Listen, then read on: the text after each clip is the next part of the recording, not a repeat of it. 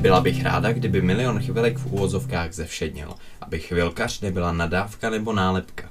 Naše akce a nápady bychom rádi pojali více s vtipem. Současně bychom se rádi více zaměřili na komunální politiku, na to, co nás štve v Liberci.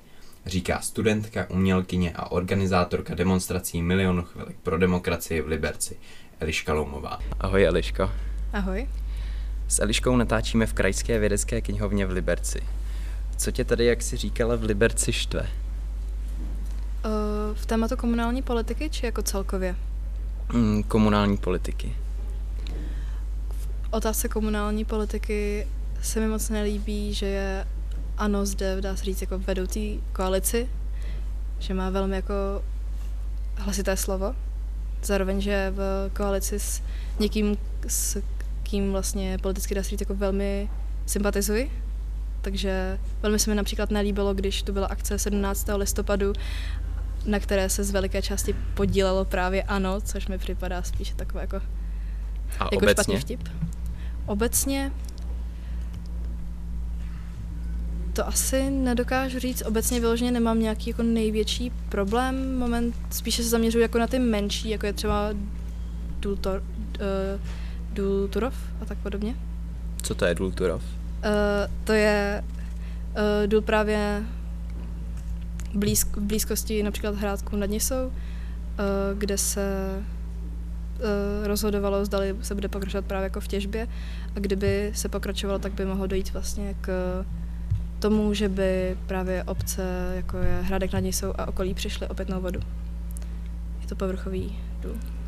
Abychom nezačínali takto negativně, mm-hmm. jakých věcí se naopak v Liberci ceníš? Uh,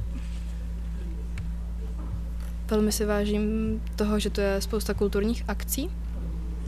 Například, ať už to jsou různé trhy vždy s jedinečným pojetím a nejrůznějšími jako dobrými nápady, ale také spousta i jako angažovaných lidí takhle, když to tak mohu říct.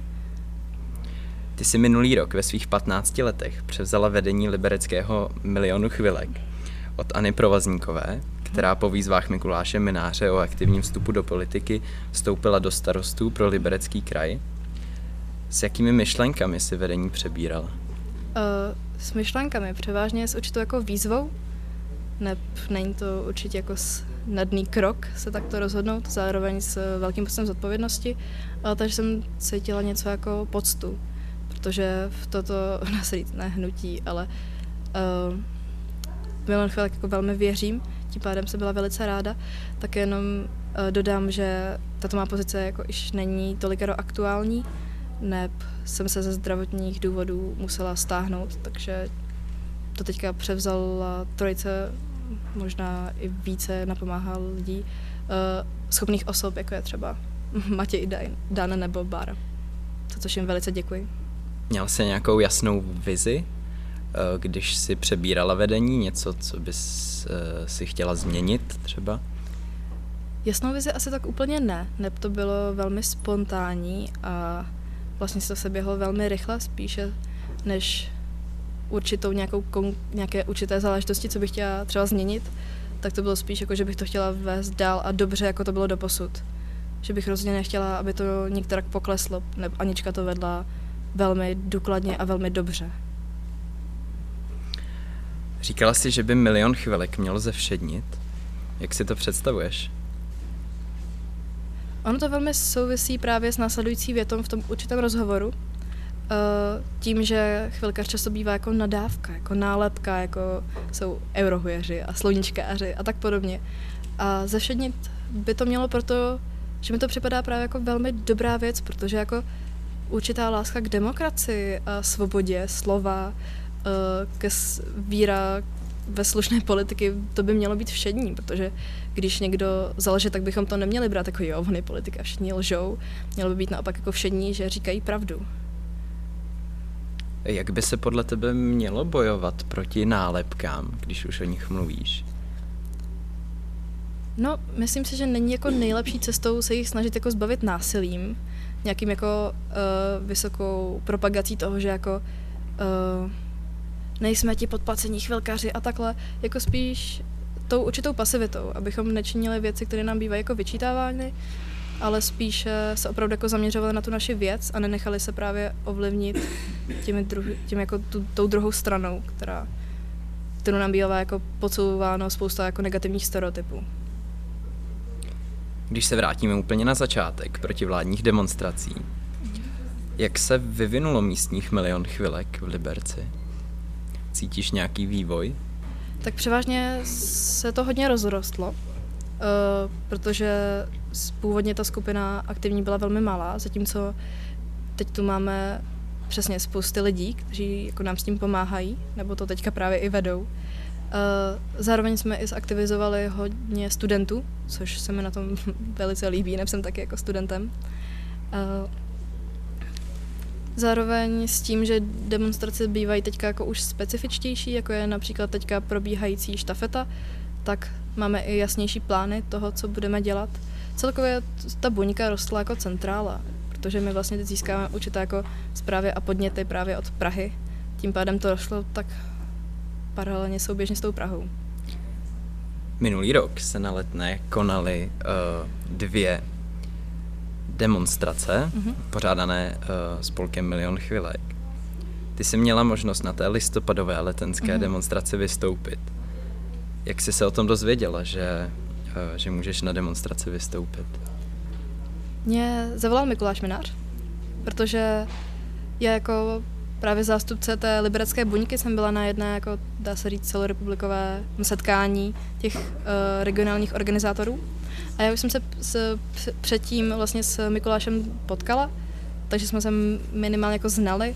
Potkala jsem ho právě na semináři ohledně organizace Festivalu svobody na školách, kde jsem ho šla pozdravit, tím pádem už jako o mě trošku věděl a na následné demonstraci jsem mu, eh, na tom setkání, co proběhlo, pardon, jsem mu nabídla svou pomoc, že bych mu jako, že kdyby Milan Chvilek vlastně Kdybych mohla ještě víc jako nějak pomoct než tím, že jako organizuji ty demonstrace v Liberci, tak bych velice ráda.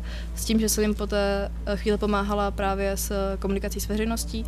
No a pak jsem jednou jela uh, domů právě z Liberce, ne, tu již nebydlím. Uh, a byla jsem zrovna v Jablonci a přišel mi hovor od neznámého čísla. tak jsem jako si říkala, jako ty neznámý číslo, super, to jako všichni asi znají. Tak jsem to zvedla a jako, že mi volá Mikuláš, tak mě to pro mě zarazilo, co asi může po mně žádat a pak mě právě překvapil tou otázkou, zda bych mohla v to rámci těch 12 lidí, tuším, nebo 10, v rámci těch několika lidí tam téže pronést pár slov, tak jsem tady souhlasila, ať jsem z toho měla prvně trochu strach, protože to je obrovský krok samozřejmě.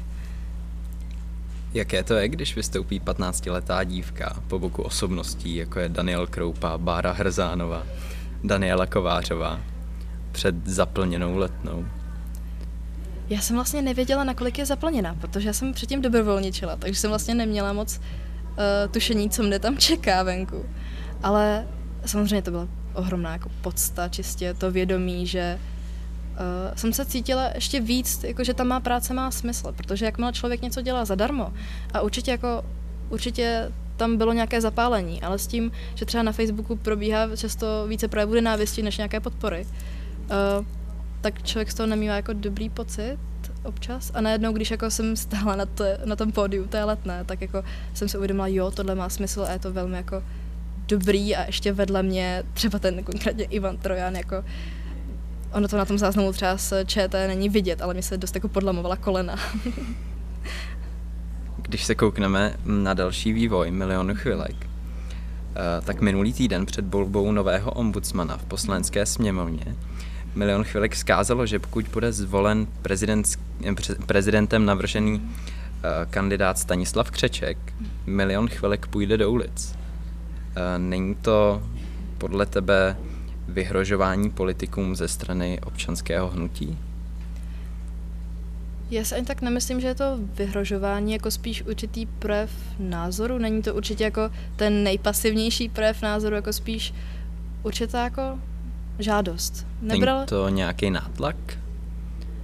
Ani bych to nebrala jako, nevím, mě to tak nepřipadá jako nátlak, ale musím se přiznat, že právě ohledně uh, volby uh, nového ombudsmana. Já jsem byla v tomhle trošku mimo, dá se říct, jsem právě jako panu Křečkovi do té volby jsem o něm jako tolik neslyšela, takže pro mě byl jako neutrální osobou. Takže nevím, jestli jako bych měla jít i na tu demonstraci čistě z důvodu, že o tom tématu tolik nevím. A to, že je to milion chvilek pro mě asi jako neznamená, že musím vždy být stoprocentně přítomna, protože každý může dělat nějaký krok uh, trošku tak, že já s ním třeba potom jako nesouzním. A takže já když jako o něm tolik nevím, tak mi nepřipadá správně jako proti němu demonstrovat. Zároveň já proti, já se k němu říkám, že k němu, na něj hledím neutrálně, i když s malinkou pachutí z důvodu, že uh, když byl poté po jeho zvolení rozhovor s ním na ČT1, tak se mi opravdu nelíbilo, jak on tam vlastně, byla mu položena otázka moderátorem uh, ohledně jeho členství ve straně KSČ a on to tak jako podivně zatloukal, že o tom nedokázal moc říct a připadalo mi, že uh, ten rozhovor s ním zkrátka jako nebyl dobrý. Že mě ten člověk jako nějak nepřesvědčoval a čistě tím, že se snažil tomu tématu vyhnout a vlastně poté byl i na toho moderátora, alespoň z mého pohledu trošku jako agresivní, tak na mě neudělal ten nejlepší dojem, takže musela bych si to téma jako ještě více prostudovat, což samozřejmě plánuji a až poté bych se, když tak třeba demonstrace účastnila. Poslední strategií milionu chvilek je stmelování rozvrácené opozice, Uh, ale samotné vystupování jako uh, občanského spolku. Neexistuje podle tebe ani nejmenší možnost, že by se Milion chvilek zapojilo uh, jako samotné do, do politického boje? Tak nikdy neříkej nikdy, ale dle mého názoru by to nebyl dobrý krok, protože opravdu uh, nás, jako na demonstracích potkám jako různé sorty lidí a ne, není to vždycky, já nevím, třeba ta topka nebo takhle, ale vždycky to jsou fakt jako různí podporovat, podporci právě jako té opozice. A i když jako se všichni shodneme na tom, že se nám nelíbí třeba, co provádí ANO, nebo co provádí konkrétně Andrej Babiš, tak si myslím, že jako v různých otázkách právě jako třeba ekonomických a hospodářských bychom asi nenalezli takový střed, abychom jako strana teoreticky oslovili právě všechny ty naše podpůrce. Takže jak říkám, nikdy neříkej nikdy, ale dle mého názoru by to nebylo dobrý. A necítíš uh, nějakou frustraci uh, ze strany příznivců, třeba spolku, a že právě vstup do toho politického boje už uh, se může zdát jako jediným řešením? Tak frustraci jako asi pociťuji, to určitě, protože uh, je to, dá se i pro mě velmi jako hro, hrozný pohled, když vlastně jako zaplníte latenskou pláň s lidmi, kteří jako s vámi očividně nesouhlasí a vy poté jako ten politik vlastně vtipkujete nad tím a vlastně se to s vámi jako nik, nikterak nepohne. To je určitě frustrující, že někdo takhle jako nenaslouchá svým občanům a řeknu to, kašle na ně. to je opravdu frustrující a nehezké, ale i kdyby se v tu stranu někdy přešlo, tak si myslím, že bychom asi více lidí jako ztratili, než získali.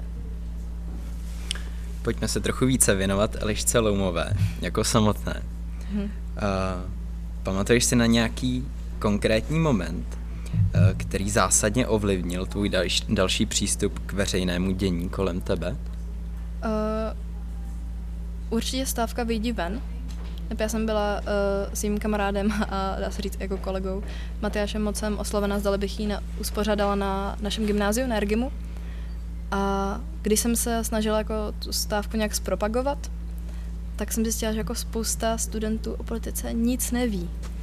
A to mne v ten moment vyděsilo natolik, že jsem si jako opravdu řekla, musíme zapojit i studenty, protože je to vlastně naše budoucnost, zase říct, což je jako hrozně, ale je to velké procento právě jako naší budoucnosti. A takhle nemyslím si, že je správně, že, jako, že se nezajímají, že nic nevědí. A to bylo pro mě asi ten moment, kdy jako mě to uh, velmi zasáhlo a opravdu jako víc nakoplo k tomu něco takhle dělat.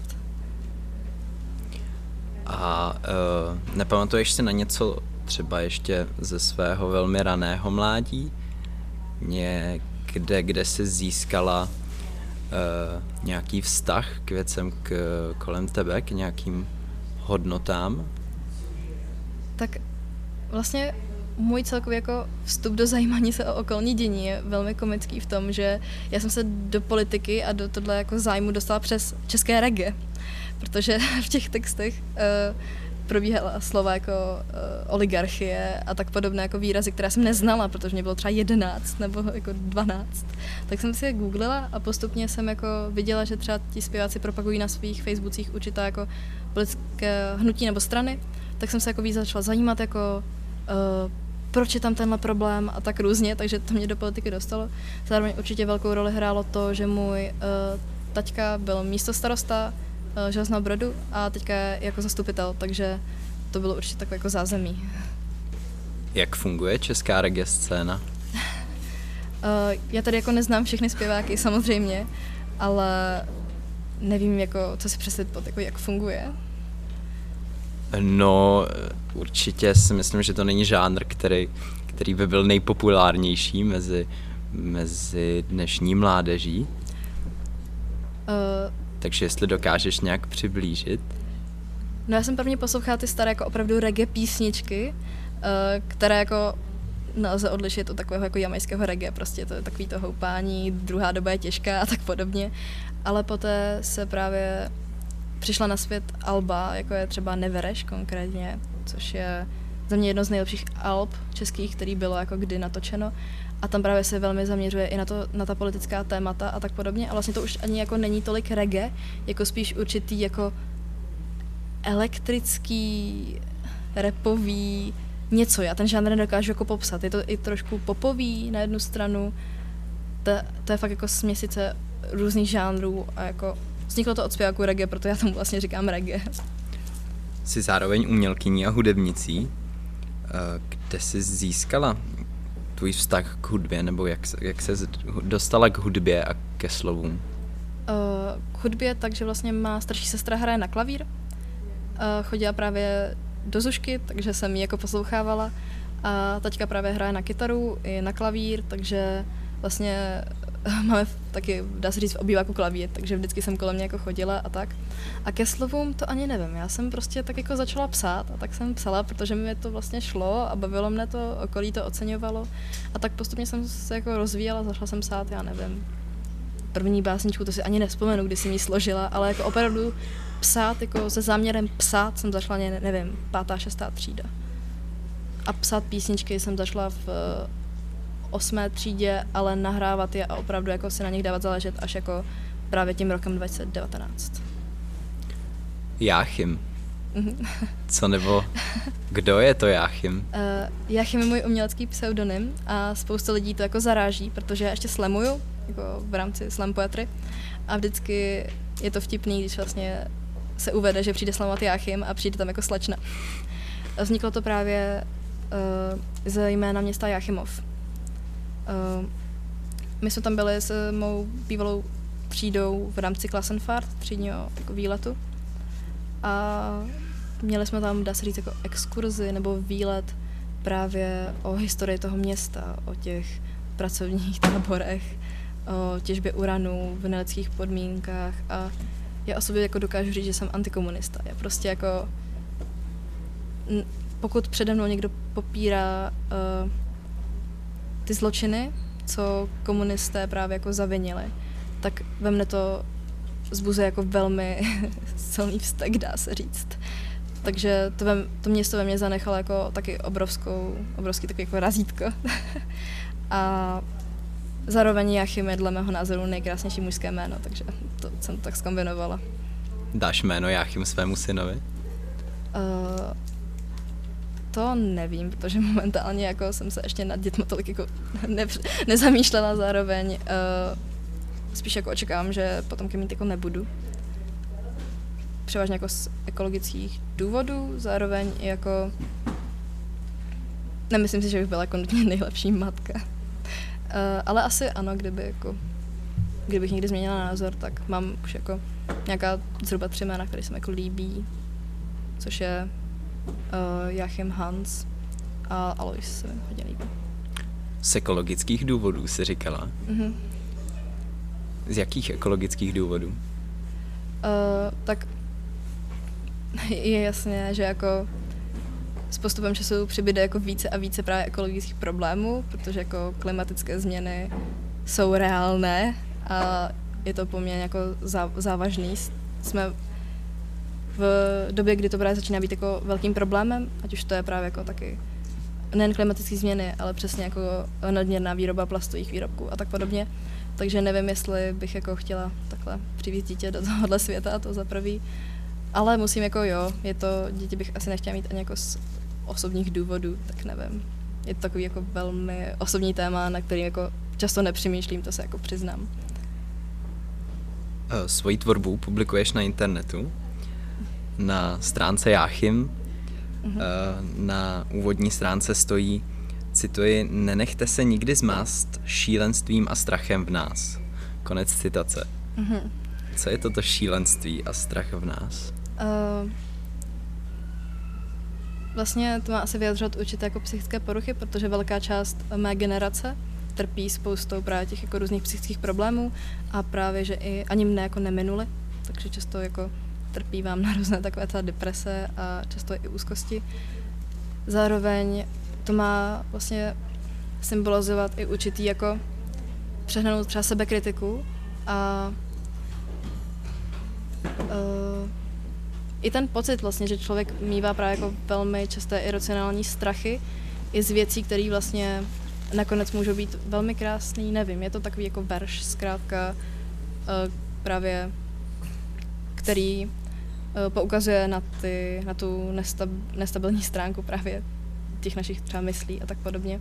Zároveň pokud si četl nějaké další básně, tak jsou často jako velmi depresivní, protože uh, mám ráda právě určité jako, dá se říct jako prvky krásy v hnusu se tomu říká, kdy vlastně uh, třeba taky má nejlepší kniha je Utrpení knížete Šternenhocha, která je o tom prakticky celá. Nevím, je to... To právě shledám určitě jako uh, i dá se říct krásu v té dekadenci v rámci jako nějakého umění. Takže to je tak jako vyjádřením toho. Myslíš, že lidská uh, osobnost vůbec může dosáhnout nějaké stability? Uh, ono fakt asi jako záleží, když myslím, že konkrétně třeba my jako lidstvo k tomu spíš jako nespějeme. Když člověk poslouchá tvoje písničky, nepřijdou mu zrovna dvakrát veselé, už si to říkala sama. Uh, je to potřeba normální mladé holky vyjádřit uh, nějakým způsobem své city? Nebo odkud se bere ta zachmuřelá atmosféra, ať už v těch písničkách nebo i těch básničkách?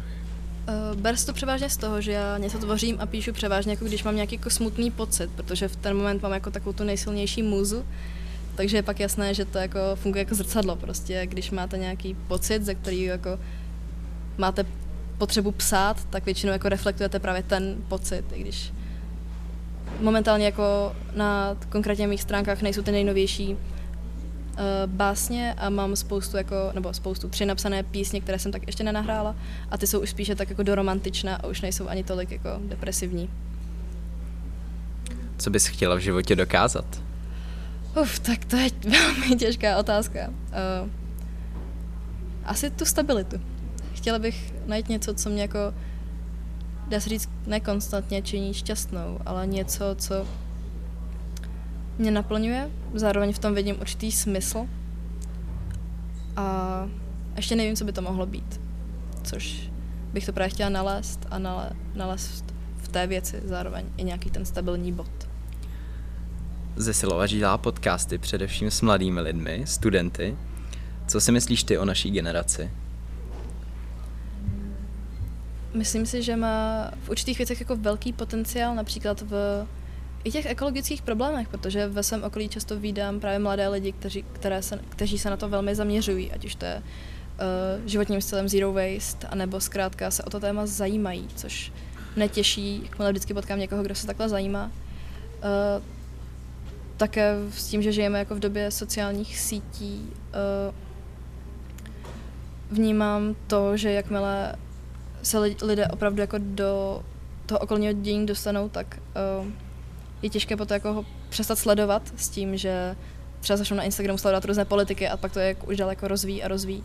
Takže určitě máme jako obrovský potenciál v těchto směrech, jako v dostupnosti té informací. A, takže jako to taky vnímám jako tohle spíše pozitivně. Lišíme se něčem od našich rodičů? To je taky velmi jako těžká otázka. Myslím si, Eh, není to dáno jako věkovými rozdíly, protože mladí lidé jsou například v politice vždycky jako více optimističtí a jako... Možná radikálnější. Možná taky dá se říct. Ale myslím si, že vidíme jako více možností, protože jich máme opravdu více. Eh, ať už to je takový ty jednoduché věci, jako nebo jednoduché věci, jednodušší věci v rámci toho, kam jít třeba studovat, tak máme tak jako nespočetně mnoho jako uh, oboru na výběr. Zároveň ale to právě může být jako ta cesta, kterou se nadále vydat, jako celkově, ať už jedinec nebo společnost. Že prostě vnímáme uh, určitou jako neflexibilitu, ale že jsme jako mnohem liberálnější prakticky jako ve všem, což mi třeba připadá jako velké pozitivum. Nejsme naopak možná trochu křehčí? To si taky myslím, že je tedy pravda i když si ne, nemyslím, že to vlastně jako, že by to s tím, co jsem řekla, jako nekorespondovalo, protože už jsem taky vyjádřila svůj názor, což myslím, že je i jako všeobecným faktem, že naše generace je právě náchylnější k různým jako psychickým poruchám a tak podobně, neb ta procenta jako stále vzrůstají. A taky to může být způsobeno tím vlivem sociálních sítí, i když jako nic nemá, pouze světlou stránku, takže. Děkuji, říká Liška Lumová, studentka, umělkyně, organizátorka demonstrací spolku Milion chvilek pro demokracii v Liberci. Eliško, ještě jednou děkuji za tvůj čas. Já moc děkuji. Toto je pro dnešek vše, od mikrofonu se loučí Vojtěch Brodský.